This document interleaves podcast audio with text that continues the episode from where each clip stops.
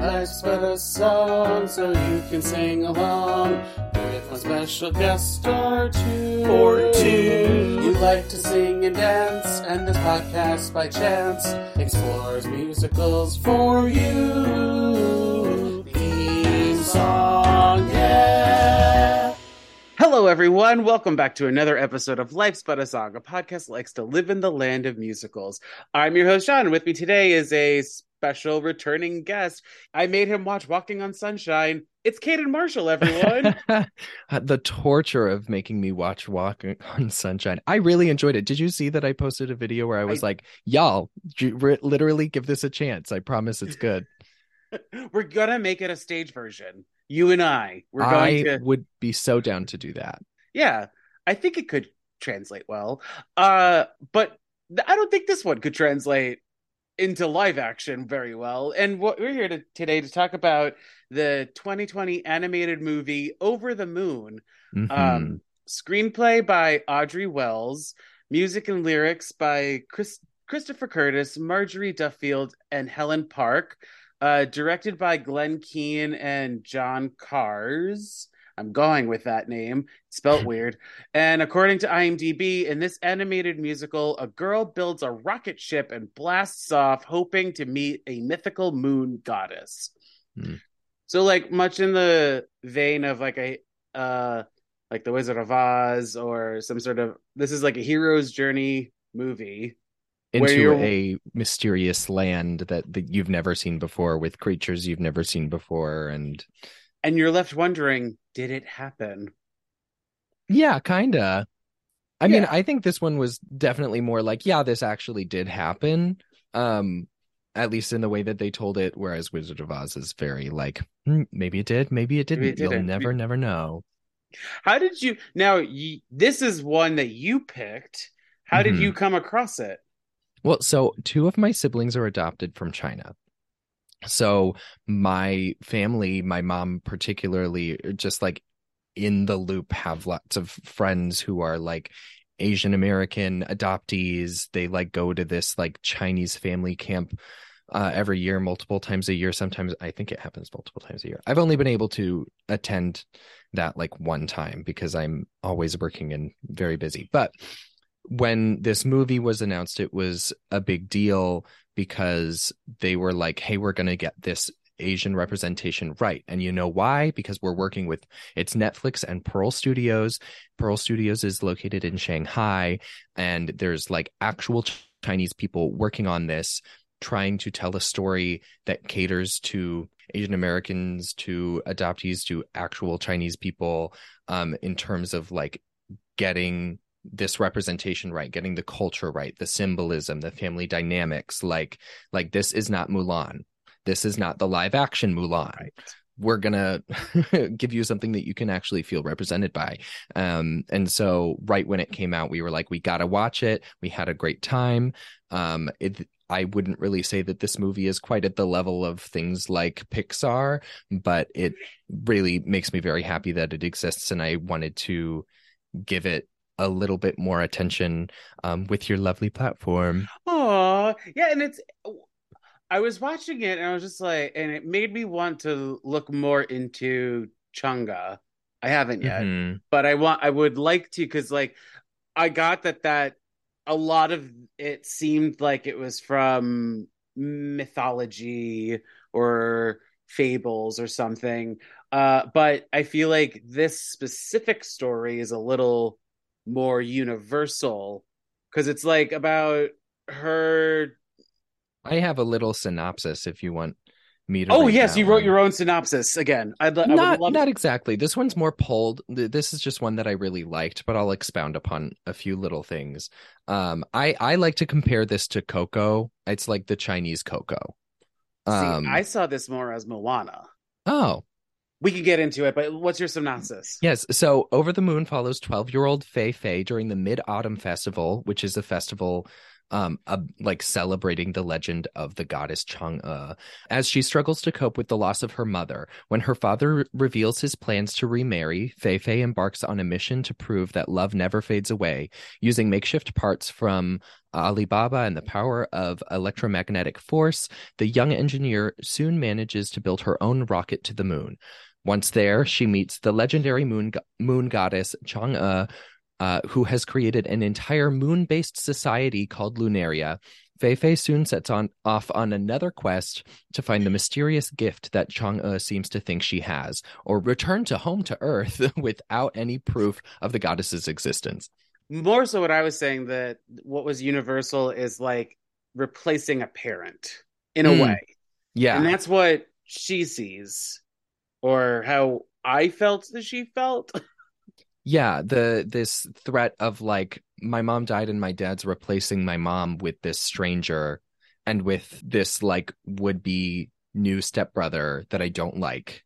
Um, and that whole like divorce story, family dynamics, like threat to your safety and well-being as a child even though it's not something we've all gone through we all know people who've gone through it. So there's the familiarity of this family narrative paired with the non-familiarity for white people or like non-asian people people who don't know about these cultural traditions of this whole story that we've never heard before. And what I I liked though is that it is kind of a trope about a child trying to like not forget the death of a parent, most likely a mother, and that's Mhm. what it seems to usually be. But I liked how they did it for this movie, where man, I'm so happy I watched this now and not in 2020 after everything happened because I with the world shutting down uh, uh, and the pandemic and you know slight depression had kicked in for me and Mm. that that ending part where they're in the void oh yeah yeah that part that's that's where they kind of twisted it to be more um that both Chang'e and Feifei help each other out with therapy. With uh moving on Moving uh, on, from there- what was it called? The chamber of exquisite sadness? Yes. Yeah and i was just like oh thank god i'm watching this now when i'm not in the throes of pandemic depression and all that which is when it came out. Yeah. Yes. Which is so important that it did because there was so much AAPI like hate um that it was even more valuable like for us to see this as a family in the midst of a time where like my siblings felt threatened and unwanted and you know like some positive representation telling a story that has nothing to do with the pandemic. Um it was it's a good escape I was reading this script was written in 2018 by Audrey Wells, who passed away before the movie came out and everything. Mhm. And that's why it's dedicated to her at the end. But, like, yeah, I mean, even if this came out now or before the pandemic, it's it's still kind of a heavy ending, I feel like. Mhm. Uh but I really I really I really did like this movie. wasn't it cute Ah, was tell me so about your cute. reaction So, like I said, I thought this was more like Moana, where there really isn't a villain for this story. Because Mhm. usually there's the hero's journey, and then there's some there's there's uh tension where um you know she is looking for this thing that she doesn't know she doesn't know what she's looking for and then uh when she finds it she's helping who is coming off as the villain but really they're damaged. Uh Mhm. Chang'e is damaged in her own way. And so i read it more as like the ending when Te Kā turns into Te Fiti in moana. Yeah yeah. So i it- like that comparison. That's where and i was reading that um uh crap glenn keane one of the directors worked for disney and so i was just like oh i see a lot of this disney-esque influence um I did write during the song Mooncakes. I was like, of course the mom dies. I guess that's why it isn't a Disney movie because she's dying in the movie, not already. oh, true. I I was always just like, yeah, it's just like a Disney movie because the mom dies. But you're right. It's like it's not In like Disney that. movies, that's what they're- happened off screen. You know, she's like she. You see her Dying. becoming weaker and dying, and it's like really heartbreaking. It is, and and that's I, I really appreciate that though because like Mm. you don't see that in a lot uh, in a lot of anim- uh, kids movies really. Yeah. And like every question I wrote down, like ten minutes later, it was answered because I was just like, "Oh, Mhm. did did Fei Fei have a rabbit to be parallel to Chang'e?" Yes, yes, it was. Yes. that that was weird. Okay, Bungee, Fei Fei's rabbit. hmm I don't understand Bungee as a character. Really? I felt like Bungee always knew more, and like we were gonna find out that Bungee was like obviously we find out later Bungee and Jade, Chang'e's rabbit, are in a relationship at the In a end. re- having a little romance. Yeah. But like prior to that, the way that they animated Bungee, I just didn't. I was like, is there more? Is Bungee gonna talk? Is it? Hmm. Is it gonna turn out that Bungee is actually like a moon spirit or something? Like- See, for me, I I loved. I thought it made perfect sense the way that they animated Bungee because it was telling the audience how they were supposed to feel and how and how Fei Fei felt like internally about specific situations. Like when Fei Fei first met Chin, her like soon to be stepbrother. Bungee is the one with like the really intense, like this is awkward, he's being weird sort of facial expression Mhm. and I I love the comedy of Bungee's like little moments for like facial reactions. It's I I really appreciated it. I also found an article um that explained what each animal in the movie represents. oh, Um I wasn't like super convinced about the explanation of the frog, but I liked what they said about the rabbits and the crane. So um, rabbits can symbolize regeneration, which is likely why Fei Fei's mom gave her Bungee when she was about to die. That's also why Fei Fei leaves Bungee behind, symbolizing her letting her mother go. Um, oh, and I was like, ooh. And then uh, the cranes. There's two moments in the movie where a uh Fei is like sort of greeted by a crane and it doesn't really clearly tie into something. It just feels very symbolic and it's something that you know the audience is supposed to read into and sort of glean symbolism from. The crane represents her mother because of an experience that Audrey's daughter had on a ferry after her mom died. Uh she was visited by a crane when she was um like looking over the water or something. And cranes also represent wisdom and immortality, which is why the crane uh, shows up when Fei Fei is inspired to both build a rocket and then at the end when she's visited by the presence of her mom through the crane. So apparently, like when Audrey's daughter, like after her mom died, Audrey's daughter was on this ferry and the crane like came by her in the exact same way and then like flew over her head in the same way and they decided to add that in um as an extra little like your mother is still with you and so is Fei Fei's. see, and for the movie, I read it as Chang'e. Oh really? Yeah, Mm. I thought it was like, "Hey, girl, we did it. We're, we're still in each other's lives." Hey girl, I got Hey, girl. you. So when Fei Fei goes to the moon, Chang'e uh decrees for anybody that if they find the gift, quote unquote, not being specific as to what the gift is, hmm uh, if you find the gift, you get a wish. And so Fei Fei doesn't really use that reward, I think, right? Did I miss something? Um what well she gives the photo. The photo was the reward. Right, but like, oh, so the, the wish was for everybody else, but the photo is only for Fei Fei. Chang'e made the assumption that Fei Fei's wish was to get the photo. Got And it. so it was like, clearly, this is your heart's desire. So, yeah, if you get it, you get your heart's desire. If somebody else get it, gets it, they get their heart's desire. That's sort of what I got from it. And I like how at the end when they're re-entering Earth, I get to say sentences like that for this movie. And it's great. um, the photo burns and it just turns into stars. Yeah. I was like, okay, I could see that as part of some myth somewhere. It kept Chang'e's like the whole experience with Changa still legend, you know. Mhm. And this is one of the first. Uh, another fun fact is that this is one of the first movies. Well, it- it's not the first. It's a film that uniquely credits a costume designer for an animated movie. Did you see that at the end? No.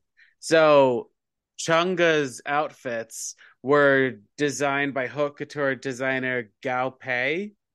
I saw that. I, I hope I'm saying this person. I didn't know that that was like a new like something that people didn't do. Not really, because I feel like it's part of the character design. Oh. That's how I always feel with, with these movies. Like, if you don't see a costume designer listed, it's like the animators created the costume, or Hmm. or like somebody may have made a sketch, but like the animators are the ones that have to replicate it.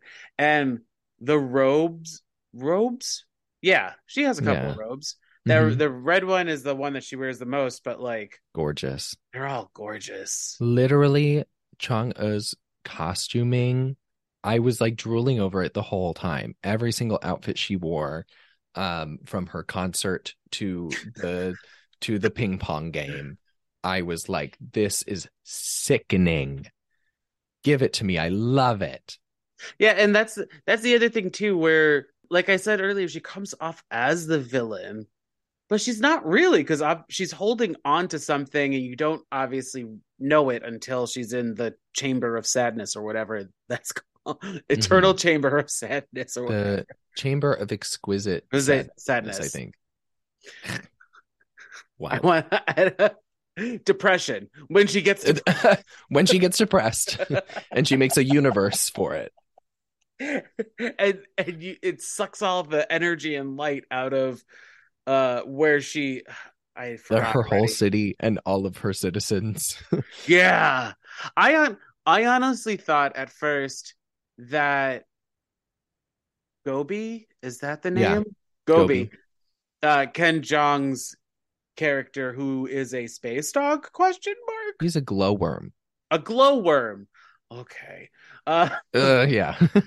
um we'll talk more about Gobi. I have opinions. Go on. well so I thought at first Gobi was going to have whatever the gift was. Right. Because like even I was in the I was in the dark and I was like, is it the other half of the necklace or is it so, like some sort of offering? Right. Because I, I a, a lot of times in mythology, when you go to the gods, you're supposed to bring something, and this Mhm. is across the board mythology, not just for Chinese uh gods and goddesses and all that, but because they glowed only Gobi's like stomach. So I thought maybe he ate it and then we're go- he was going to like throw it up or something. I don't know. I had a lot of thoughts, but it was so it, w- I didn't really write a lot down for this movie because I was just in, thoroughly enjoying it. they they did really fun world building. Like the animation for um the stuff on the moon, especially like when there was the rover, the uh, moon rover, whatever. Oh yeah. called. I, I was like, is that. that is that real? Like, did they do? They did photorealism in this, and Mhm. as well as like a, a a glowing space worm and the the biker chicks. The biker chicks. okay, this and this was cute because like I know in a lot of animated kids movies they try to do some sort of puns for the adults to get, hmm but that was a good one. I was was good. not. I yeah. What did you you had a lot to talk about for Gobi? You said I do. Um, but uh, that's that's Gobi is one of my flats. okay. Yeah. And I think we can talk a little bit more about him when we get into those sharps and flats. Got I it. just I I think that like he was supposed to be donkey uh but d- they didn't really succeed at that. Or was he supposed to be? Oh crap! What's the dog's name in Up? Doug. Yeah, were they going for that? I I think both Donkey and Doug fit that same niche of that like uh goofy annoying animal sidekick but i don't think that gobi was written well enough to succeed at being as lovable As as doug and donkey I which is too did- bad I did have a thought while watching this movie, and I want to hear your opinion on it.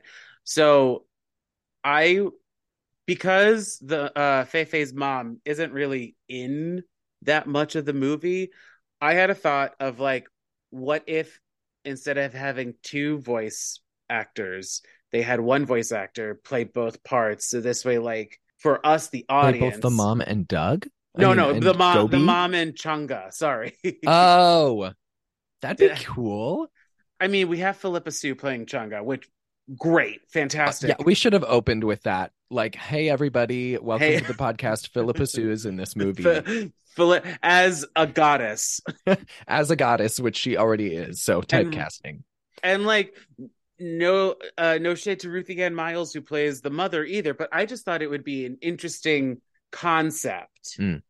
kind of, kind a la like, um, again like the Wizard of Oz, where it's like the friends are, are are in the in Kansas. So like if the mom's voice was Chang'e, but like yeah yeah, yeah, obviously yeah. the actor was doing something a little different you Mhm. know i don't know i it was just a thought it, it- it's not a sharp or it's not like a flat for me or anything like that i just wanted to It would have been cool to play around with that, and I think that they probably could have added some extra layers to the movie and to the story if they had done more things to be like this is the equivalent of that person on Earth here in Lunaria. Like like to have to make more things that show parallels between uh, the people in Feifei's life and the people that she meets in Lunaria, like Wizard of Oz. Maybe that would have been a little bit not original, but like I would have liked to see those layers. I agree with you. yeah yeah like have uh somebody be her family because you have the the grandpa saying like what comes off as parables about the crab and you're like okay clearly you are saying in a metaphor what Feifei is feeling about About Uh, um stepmom. Mrs. Zhang. which that was interesting too that he introduced her as Mrs. Zhang. Oh, he did? I thought I had just messed up and said Mrs. No, he he did. Hmm. I wonder That if that's might a be- cultural thing. I was about to say that might be a cultural thing, but like at first I was like, "Oh, is is is he a homewrecker?" I mean, Lord knows I've been there. Um I wouldn't blame him. Um, uh, I I wrote that down as one of my like favorite things. It wasn't a sharp, but I was just like, I love how the grandpa's like second muttering about hairy crabs uh, reflects how Feifei is feeling about Chin's mom. Like invades local waters, damaging fish nets, hurting native species, and then the like third time that he says something, I forget what he says, but it's like more positive, and I'm like, yes, you're warming up to her. We love you, Feifei um there were also i like i was trying to take notes of like oh these are these are culturally significant things that i recognize. Obviously i am no expert on these topics. I have chinese siblings but i am not a chinese cultural scholar or anything. Um but like when they take there's like a moment where they take a picture and they like pin it onto um a cork board and they say chitsa that's eggplant in chinese. It's the way that they say cheese.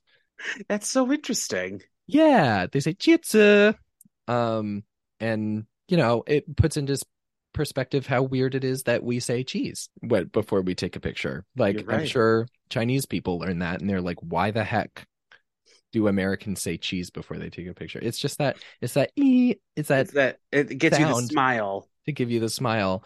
Um, the extended family dinner is just full of Chinese family culture and tropes. Um, I have to say though, uh, there's there is one thing at the end of the movie that made me question if this was a real adventure that they went on. oh, And that is that the flying dogs, yeah, Ooh, what are what are are they dogs? they They're were lions. Lions. The flying lions are also the statues on the bridge right by her house. Hmm. And so part of me was like, okay, so maybe that's what made it a dream. Is that the I mean, those are like a very popular symbol. They're like sort of all over China. Um, I don't, I didn't really tie them together as like, oh, that must be where it came from. But the biggest reason that I didn't really go, oh, it was all a dream or a hallucination or whatever, is because she bought all of that material to make a rocket ship and like Ms. Zhang and her dad were seeing it happen and they were like why are you buying so much equipment? How they have the money to bu- pay for that equipment is something that they uh smoothly skated over. They they did not um give all us the any moon exposition cakes. as to how she was able to afford that. Yeah just all the moon cakes they they're selling like hot like moon cakes like mooncake, which which you never see her get money when she's on the bicycle going around to people selling it. I was like, where's oh the true I mean, that's probably well, no, they were very detailed with their animation and with what they were doing. Cause like watching every little bit of the screen, you see things here and there. Like they drop something and somebody picks it up, and you're like, that's Yeah. weird that you animated that, but okay. Or um like at the end when the, she's running around and her shoes are still on the the pier or whatever wherever she is i was just like th- this movie is so great because like they paid attention not just to the cultural well yes to the cultural aspects of uh the story that they're telling but also like things here and there like if it was live action could happen Right. Yeah. Um I I think that this movie is just dripping with like intentionality. Mhm. Um I again like I think some of the characters and like story moments could have used a little bit more time in the oven, but like like one of the ways that I'm like this is so clearly made by Chinese people is because each character's face is so distinct. Like every every character is distinctly Chinese, but they have very distinct facial features. While like other animators, white animators usually make Chinese features look very homogenous because they don't have like a concept of like the different ways that people can and do look Chinese and look very, very different from each other. Um, and I just really appreciated that, like the the ages and the the ways that the children interacted with their like family members, their grandparents, their aunts and uncles, like it all garnered a whole lot of praise. I remember something reading something about how the critics who um panned the live action Mulan because of its absolute disastrous attempts at um Chinese representation loved this because of how well it did. I wish I had like the names of those critics, but I didn't write that down. I couldn't. I if I'm looking at the cast list too, and like sometimes the animators draw inspiration for the voice actor as well, Mhm. and I feel like uh Robert G. Chiu, who did who voiced Chin, he kind of looks like his character Really?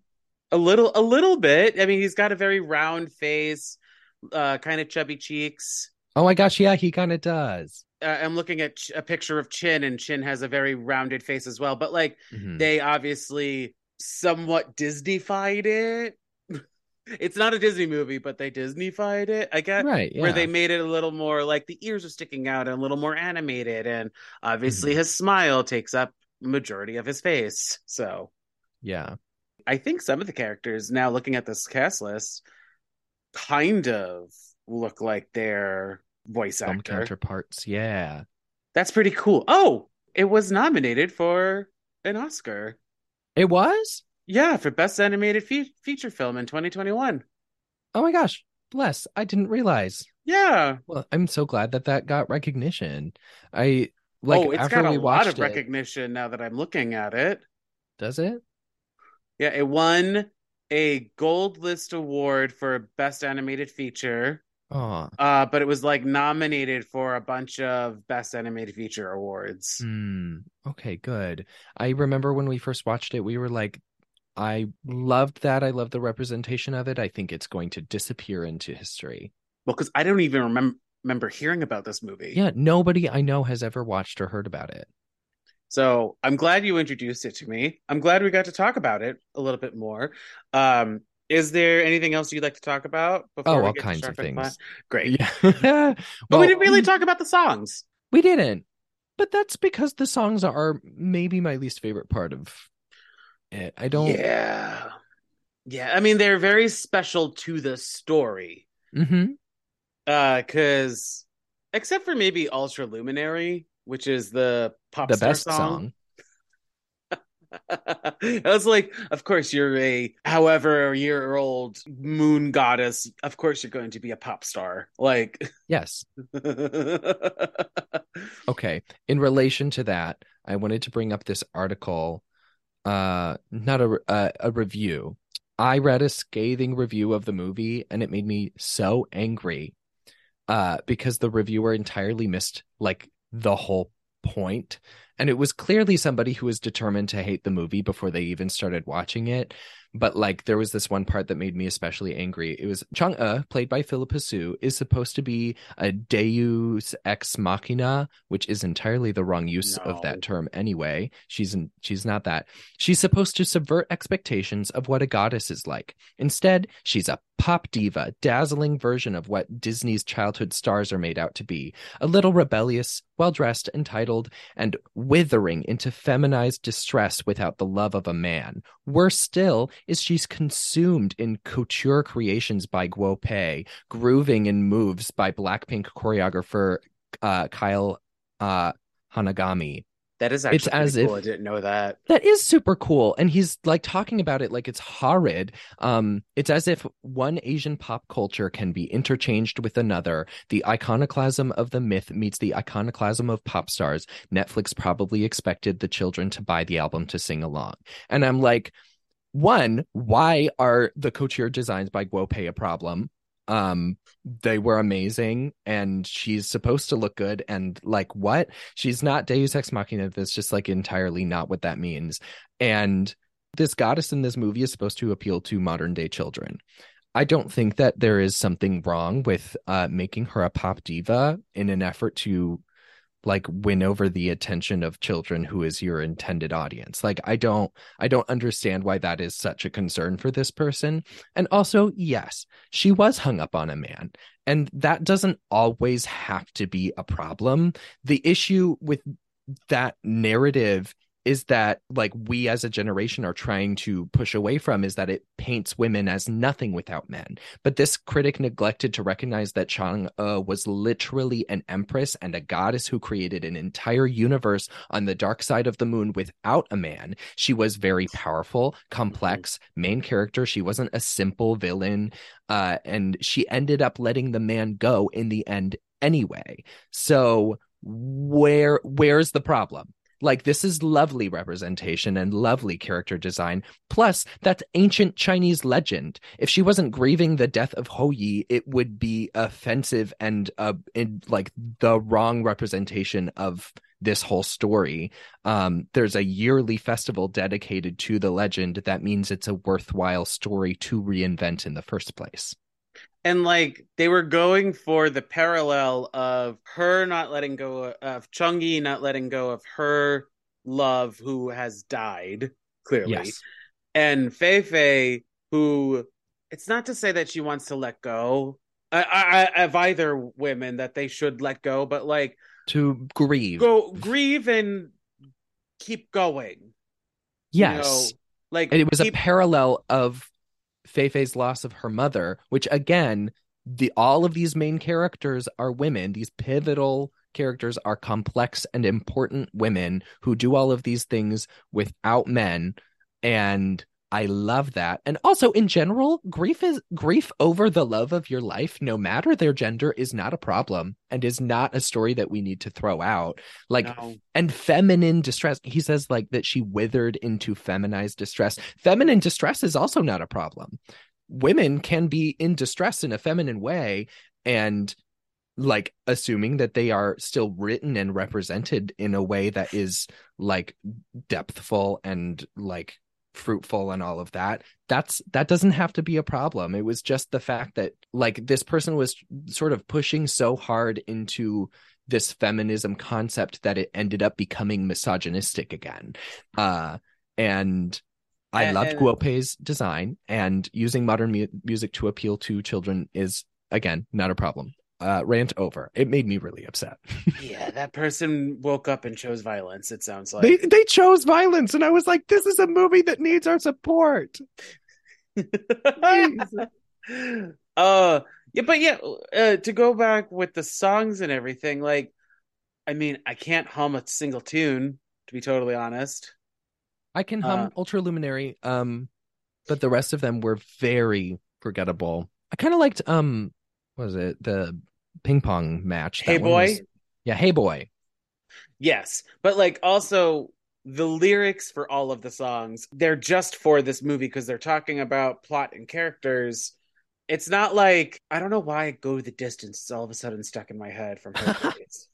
but it's not like that where you can sing that outside of the property hmm like i i'm think i'm like i can't i can't hear anybody sing this for an audition or or like a cabaret or something Yeah, it also the music on Earth. There was a clear distinction between the music that happened in Lunaria and the music that happened on Earth. And the music that happened on Earth was the most non-distinct, the most like it felt like it didn't well match the intensity of what was going on. Like she's building this rocket to the moon and she's singing this song, Rocket to the Moon, and she's like flipping all of these switches and turning it on, and it's still a ballad. And I'm like, I need I need pop. I need energy. Like this is supposed to be a really intense moment and I'm not feeling it. we get that with Chang'e with Ultraluminary and hey boy they're Yeah. the upbeat ones but it's like okay clearly something else is going on here and you're not telling us the audience. Because i mean that's got to be the whole climactic reveal Right. of like hey hey girl. You're Hey, depressed. Girl. hey girl you're depressed. I'm depressed. We're gonna be okay. Did you find anything else that you want to any other rev- scathing reviews I mean that whole article had things that I could have made arguments who about. who like, wrote that need. put the put them on blast let's put them on blast a rather critical review colon everything is symbols in over the moon written by Shinjini Dey s-h-i-n-j-i-n-i-d-e-y some of the things that this writer did talk about in terms of like cultural representation i thought were fair but most of it didn't really talk about that it talked about like basically the things that i was reading about and i was like no you're it's called Gaysi, Gay A Y S I is like the website. okay we put them on blast everybody I mean, don't send them hate, but like not not a not a hot take that they gave. And that's the thing with these opinions that uh or sorry that that's the thing with these reviews is that they're just one person's opinion. And like i know i've watched things and talked about them on these podcasts and like whatever happened that day affected me when i watched it and i hated Mhm. it. And then talking with somebody all of a sudden i'm like oh my god i like this now. So gotta remember that sometimes these reviewers are just stating what they think and like their day could be affecting them but that one sounded very violent so Yeah, I was like, you chose violence. The only other thing that I had written down that I wanted to mention is that I never fully ended up on board with how proving Chang'e's existence would stop her dad's engagement. I understood that like Fei Fei thought that proof of Chang'e's existence was like this is proof of eternal faithfulness. Like this is the ideal. This is what you're supposed to be doing. But it wasn't clear to me why she thought that that argument would successfully compel her dad or that a photo with Chang'e would make him go, "Ah, I don't love Ms. Zhong anymore." yeah yeah but I, I mean i also don't know how old she's supposed to be Fei Fei. Um 14? 12. 12-year-old Fei Fei. Uh, I mean, 12 year olds may not have the brightest, most followed through thoughts and plans. Hmm. I mean, my little sister is 12 and I feel like she wouldn't have been like, this is gonna work, you know. but my little sister's really smart, so oh, I mean, th- that's the that's the thing too with this movie. Fei Fei is a is basically a genius. Yeah, Fei Fei built a rocket ship, so and she's the top of her class. They talk about that all the time. Um, so she has the highest scores and everything, uh, grades. But I think this all this movie also shows that like emotion can, Can overtake sort of your overcome critical that. thinking. Yeah. Yeah. So like, I guess not to give you a, an an well, my answer for this would be that maybe she thought because she holds Chang'e to be like the ideal about love and everything and she talks about e- e- and we see that when she argues with her aunties about mm, Chang'e uh Chang'e's story and everything and she's like no no that she loves him she's loved him for I forget however many years they say or did did they actually mention how long it's supposed to be I think they've talked about like she's been up there alone for this many thousands of years. yeah. So I guess they thought, hey, this girl is just thinking that she's the epitome of love Mhm. and never to let go of your loved ones, e- even past death. I, I don't know. Yeah, yeah. It's still a great movie. I would say everyone needs to watch this. I may watch it again. Right? Like, yeah, Lovely stuff. it's a love. It's a. It was a lovely day to start my day with this movie. Um, can I hold for a moment and ask if you identify as white? Yes. Okay. I wanted to put out like a disclaimer of like we are two white guys discussing a movie that does not represent our culture and we're probably going to like we're probably talking about some of these things incorrectly and all of that and if you know better and you want to talk to us about it like We will get out, to the socials at the end. Yeah.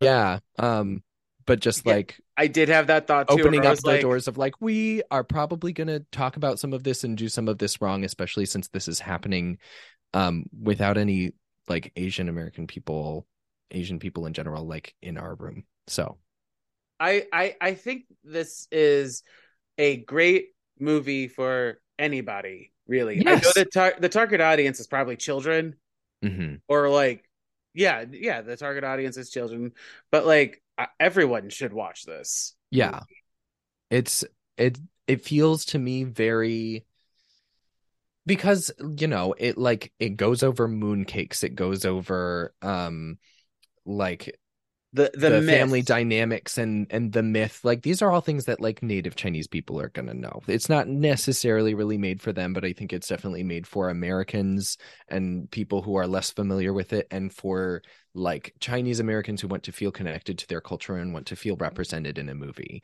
Um that's not to say that people who are actually chinese didn't enjoy this or wouldn't have or anything like that who like live in china and like work out there and everything like definitely for them in many ways as well but like the people who benefit most from this are people who are looking for the representation and the people who need to be educated And like I don't mm, okay. Do you think I you said that the songs were hindrance. Do you think though that like they should cut all of them?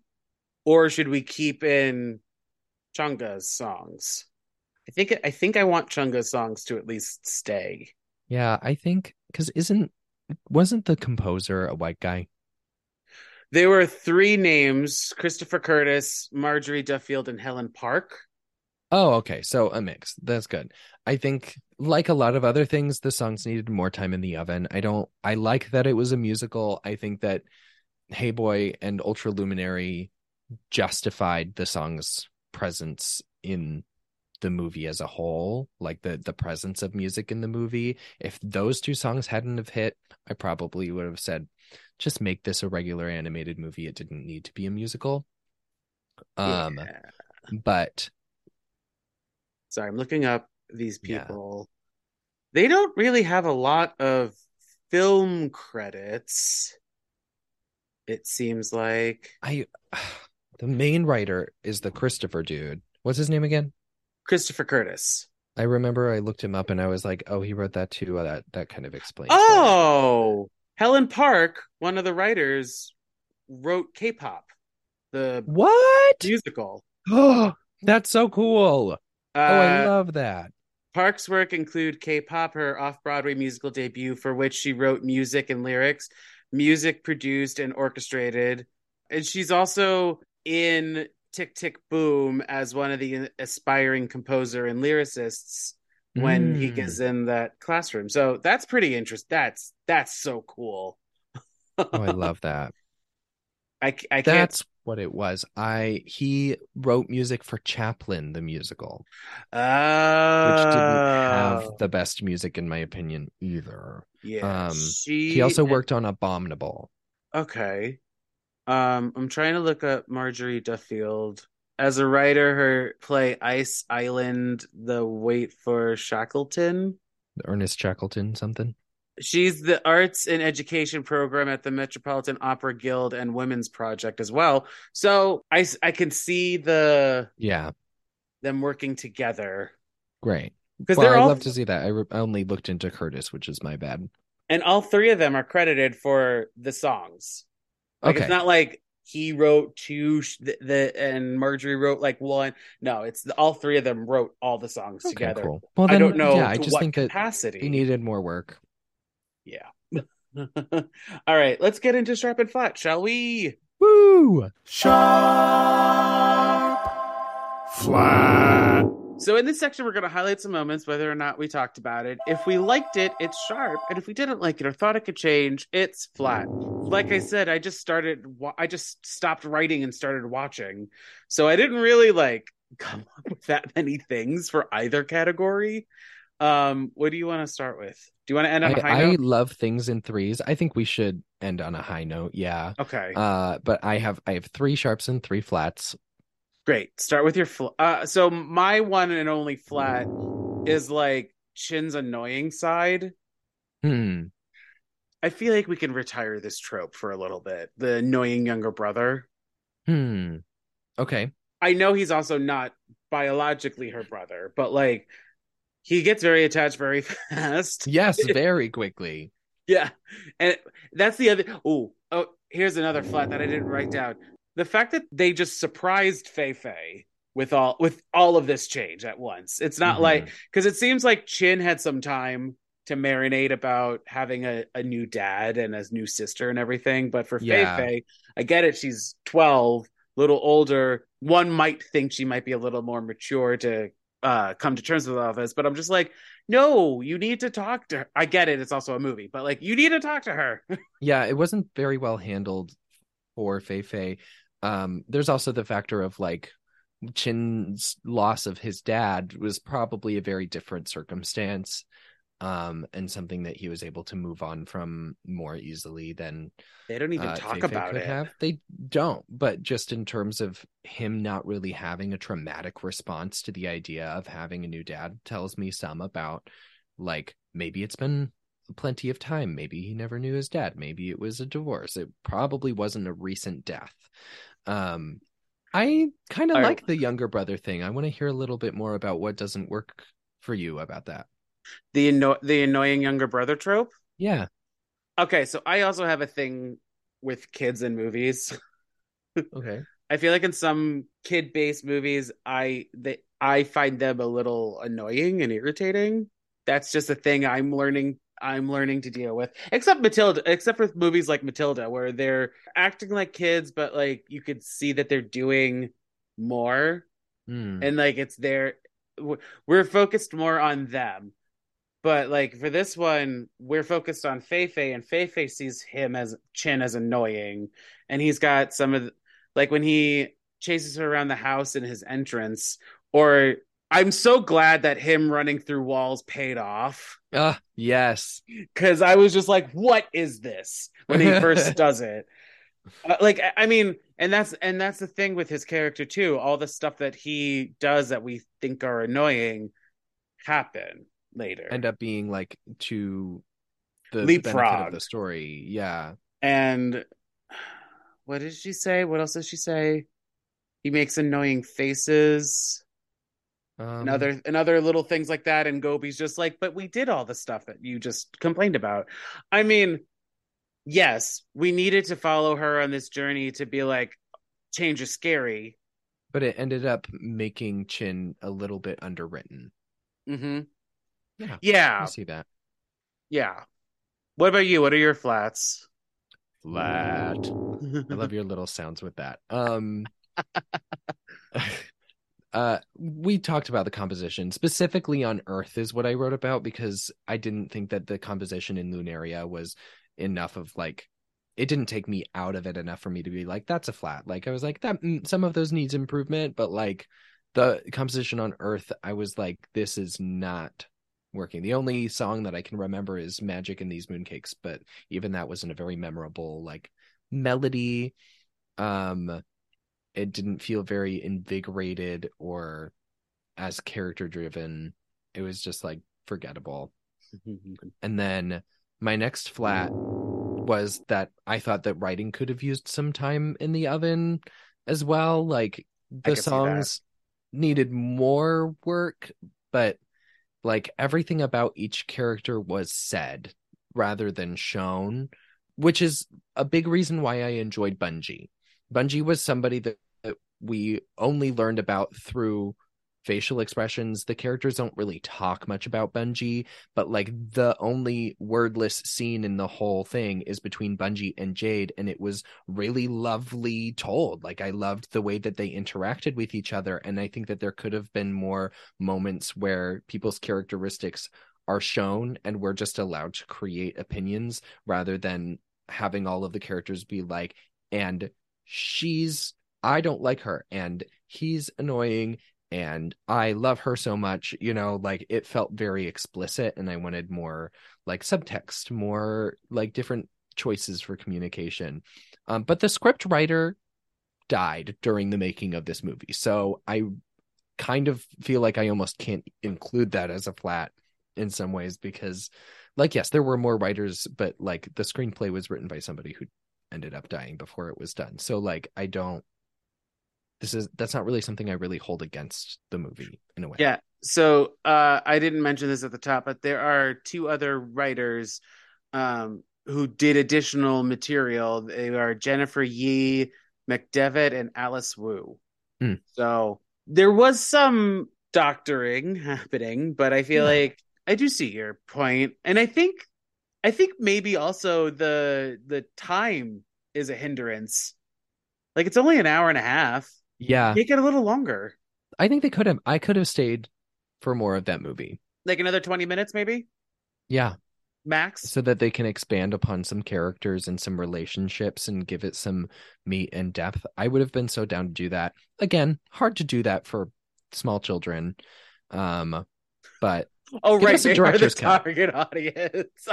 yeah, please cater cater it to us. Us, us adult men demand more story. uh, well, uh, that was two. What was your third flat? Gobi. There was no context for him and his existence and his appearance and his connection to like Chang'e was never explained or expounded well, upon. It was just like I worked for her and I sang a song looks, that made her sad. And yeah, was... and then they hug at the end, and it's like so they she does like know who he is, and like why does he's a glowworm. He doesn't really look like a glowworm, but I was reading about him and apparently he's based off of a glowworm, which is like cool. But why is there nobody else that looks like him in this whole universe that they created? And also, I just I found him more annoying than endearing. Like there were moments where I was like, okay, I like that, but most of the time I was like, whatever works about Doug, whatever works about Donkey isn't working about Gobi, and I really want to like him, but it, he feels a little bit too convenient in some ways. It feels like they just sort of put everything that they needed to make the plot move forward into this one character and his little attributes with his color changing and the tongue and his connection his connection to Chang'e and like the way that he pulled out the moon cake that had the gift in it like I was like I need more meat to this character to believe that he should be here and that he's not just a narrative pawn. Well, because we already have the animal best friend, and that's Bungee. Right. And Gobi is supposed to be I think also an animal best friend Kind of. or creature best friend that can talk, but like we already have that slot filled. hmm What are you? I I see I see your point, and I think Ken, but I think Ken Jeong did a as an actor did a Oh, great yeah. job. Yeah, I loved his voice work for it. Um, and I And he thought he- the character was quite funny, and he sang, and and his song was kind of disappointing. I, uh, I, I yeah yeah because while I'm listening to it, you have to get to the end in order to understand why he was kicked out. Because that's like when you're like, oh, okay, this is the sad part. and but, even like- then, it was kind of like that was enough that to bad. get like an exile for what didn't didn't he say he was gone for like thousands of years or a something? thousand years yeah okay let's get to sharps um i have two so Mm-hmm. oh i have three total. Well four. I added one. Uh so my first sharp is for the one ant who throws doubt in the myth of Chang'e. Hmm at the at the beginning i don't remember her name but all of a sudden i was just like you know what? You're right. Who says that she did all like it it- it's open to myths are open into interpretation and everything. And so i kind i was like you know what it's fascinating that you bring this up in an Yeah. For movie. context, she says like like the the we're the legend that we're given is that Chang'e accidentally took both immortality pills and had to like like was pulled onto the moon without her true love and her true love died on earth and that's why she's so heartbroken. The this aunt is like I don't think that she that was an accident. I think she was being greedy and malicious and didn't care about this man and took both immortality pills on purpose and left him. and to Uh, and for me that kind of like brought like some sort of realism to this movie yeah, We're like we're we're obviously watching an animated movie where there's a talking glowworm. So great. But but all of a sudden you're like, "Hey, I've got a theory and this is my reading of the myth." And I was just like, "You know what? I like you, Aunt." yeah. It made the stakes of meeting Chang'e and learning about all of this and getting the gift raised a whole lot. Like when she was really rude to Fei Fei at the very beginning of meeting her, and you're like, oh, well, maybe she actually is a really selfish person. And then, like, we're like, is this gift for her? Is she actually wanting like Hou Yi to come back, or is she going to use it for malicious purposes? Like, we don't know. And opening up the possibility that she could, that it could all be a lie sort of looms throughout the entire movie and adds so much more intrigue to the ending when it's spoiler alert revealed that she really did love Hou Yi and that was and the truth is that it was an accident. They don't really explain how it happened specifically, but I didn't miss that. I don't think we needed that. Yeah. We needed the next chapter, not like justification for what happened already. And that's to continue saying what we've been saying that's parallel to Fei Fei. hmm where Yeah. we saw what happened, we saw the cause. Now we need the effect, where it's like, okay, you gotta remember your mom, but obviously your dad is going to find love, or you need to. Your mom left a void that you're going to fill eventually, whether you like it or not. right. Um, my other sharp is Jade being a DJ because I laughed my ass off when that happened. oh, I did love that. And you know what? I want to add another sharp. I really liked the animation of this, this style, the how they look in reality versus how they look in on the moon. Yeah. Because like it's easy to do like little glowing dots or whatever the or moon pies or whatever they are. Jelly? Question mark.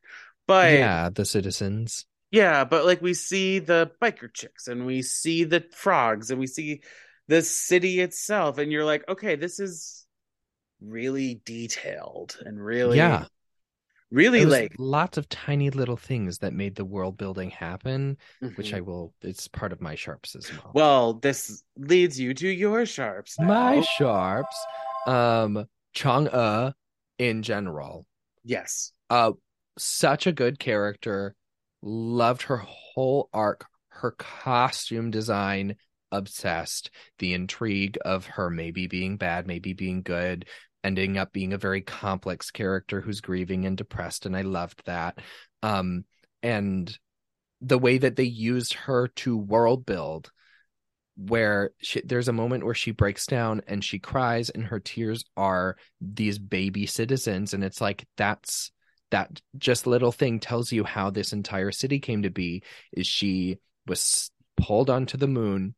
She's immortal now. She has powers. She starts crying and then little like friends citizens start coming out of her eyes and she like builds a city out of that and like figures out how to make it work. Like so much story came from just that tiny little detail and other things in terms of like the way that she uses her powers the way that she like the security guards that she has like uh, it all was so intentional and so like i was just like yes world building tell me more.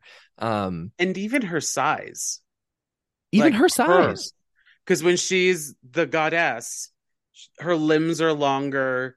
Um, her she has legs for days, and then legs for days. That's I noticed that because I was just like, okay, now we're in an animated movie because mm-hmm. like go off Zendaya legs. Because like when we're in the real world, obviously they're going for like a little more realistic looking things with the. Mm-hmm.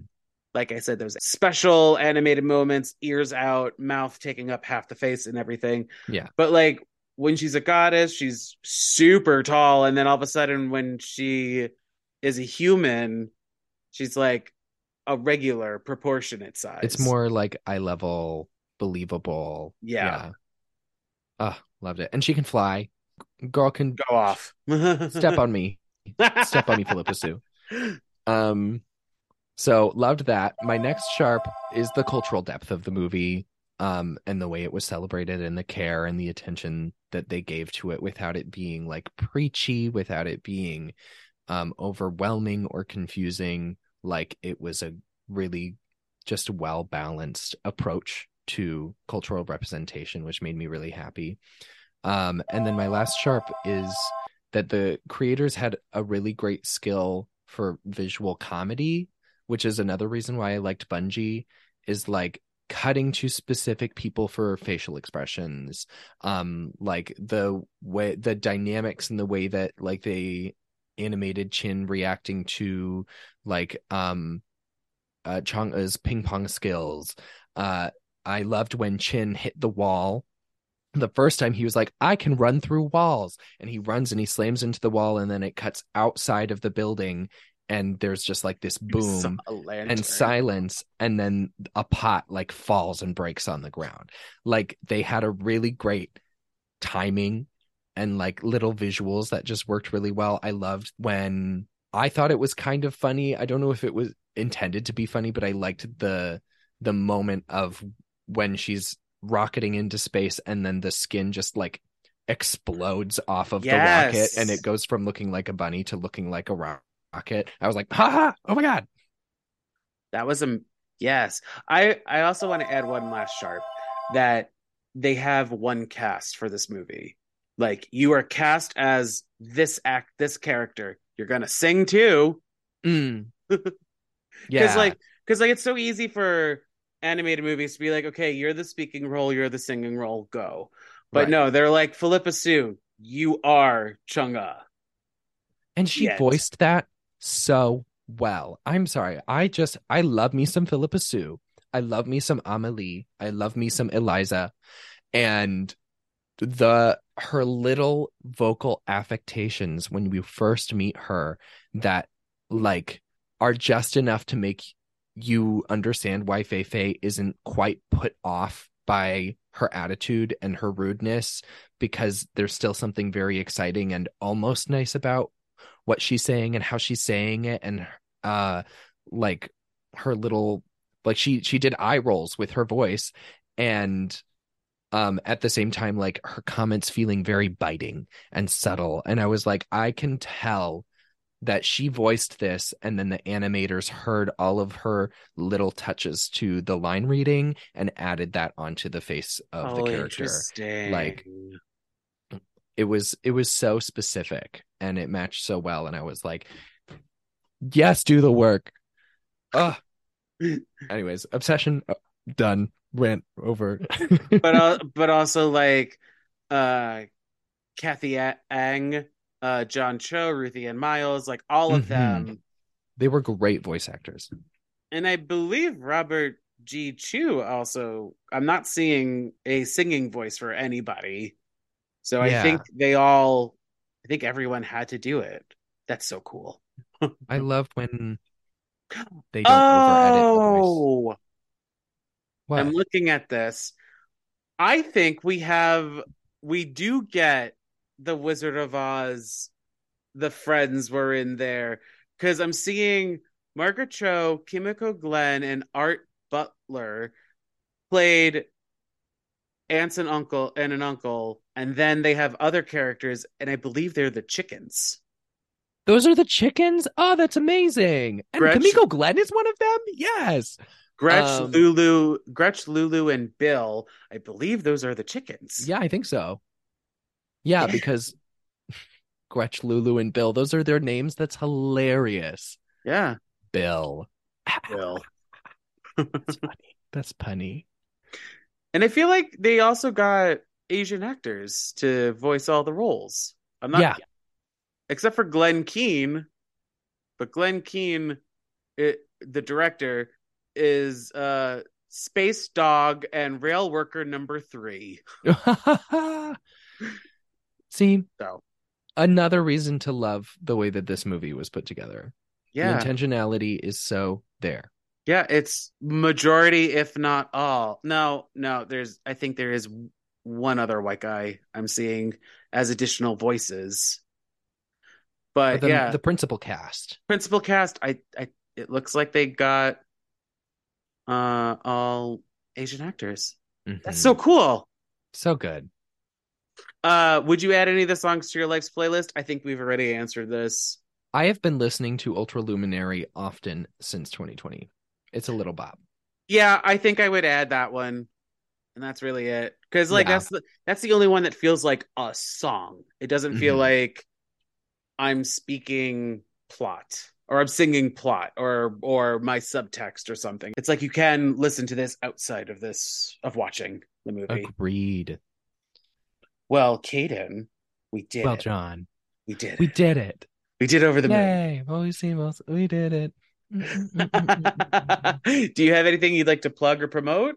TikTok. I'm the musical dealer on TikTok. I make recommendations uh, and try to uplift little baby shows and productions that need little support, need a cult following. Um, so find me on there. I mean, I also talk about mainstream stuff, but like my priority is uh, trying to uplift Did you uh, cover hidden this? gems. Um, I haven't covered it because I mostly don't talk about movies on there.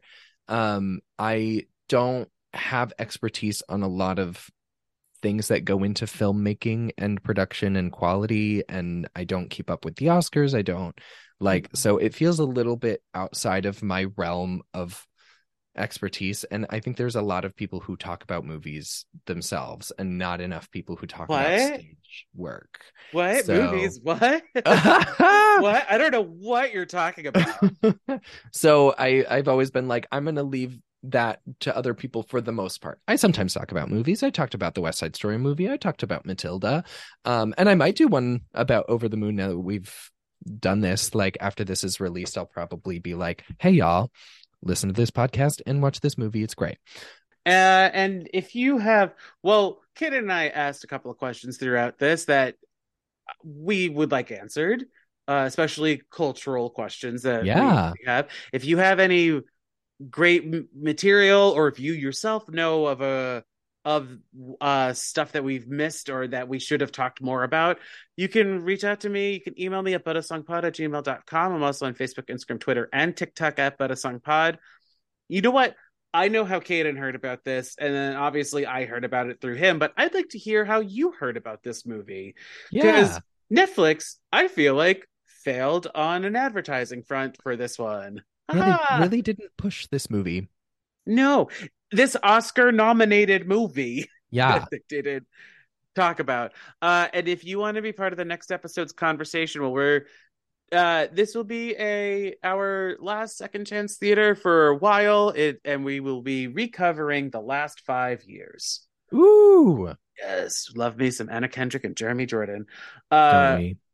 Caden, thank you so much for coming back on. You'll be back. You'll be back. I would love to be back. And bye for now, everyone. Bye. Special thanks to Justin Johnson for creating the podcast's artwork and to Nick Bombasino for composing the theme song and the jingles in this podcast. And thank you to Castbox for hosting this podcast. Bye again, everyone, and have a musical day.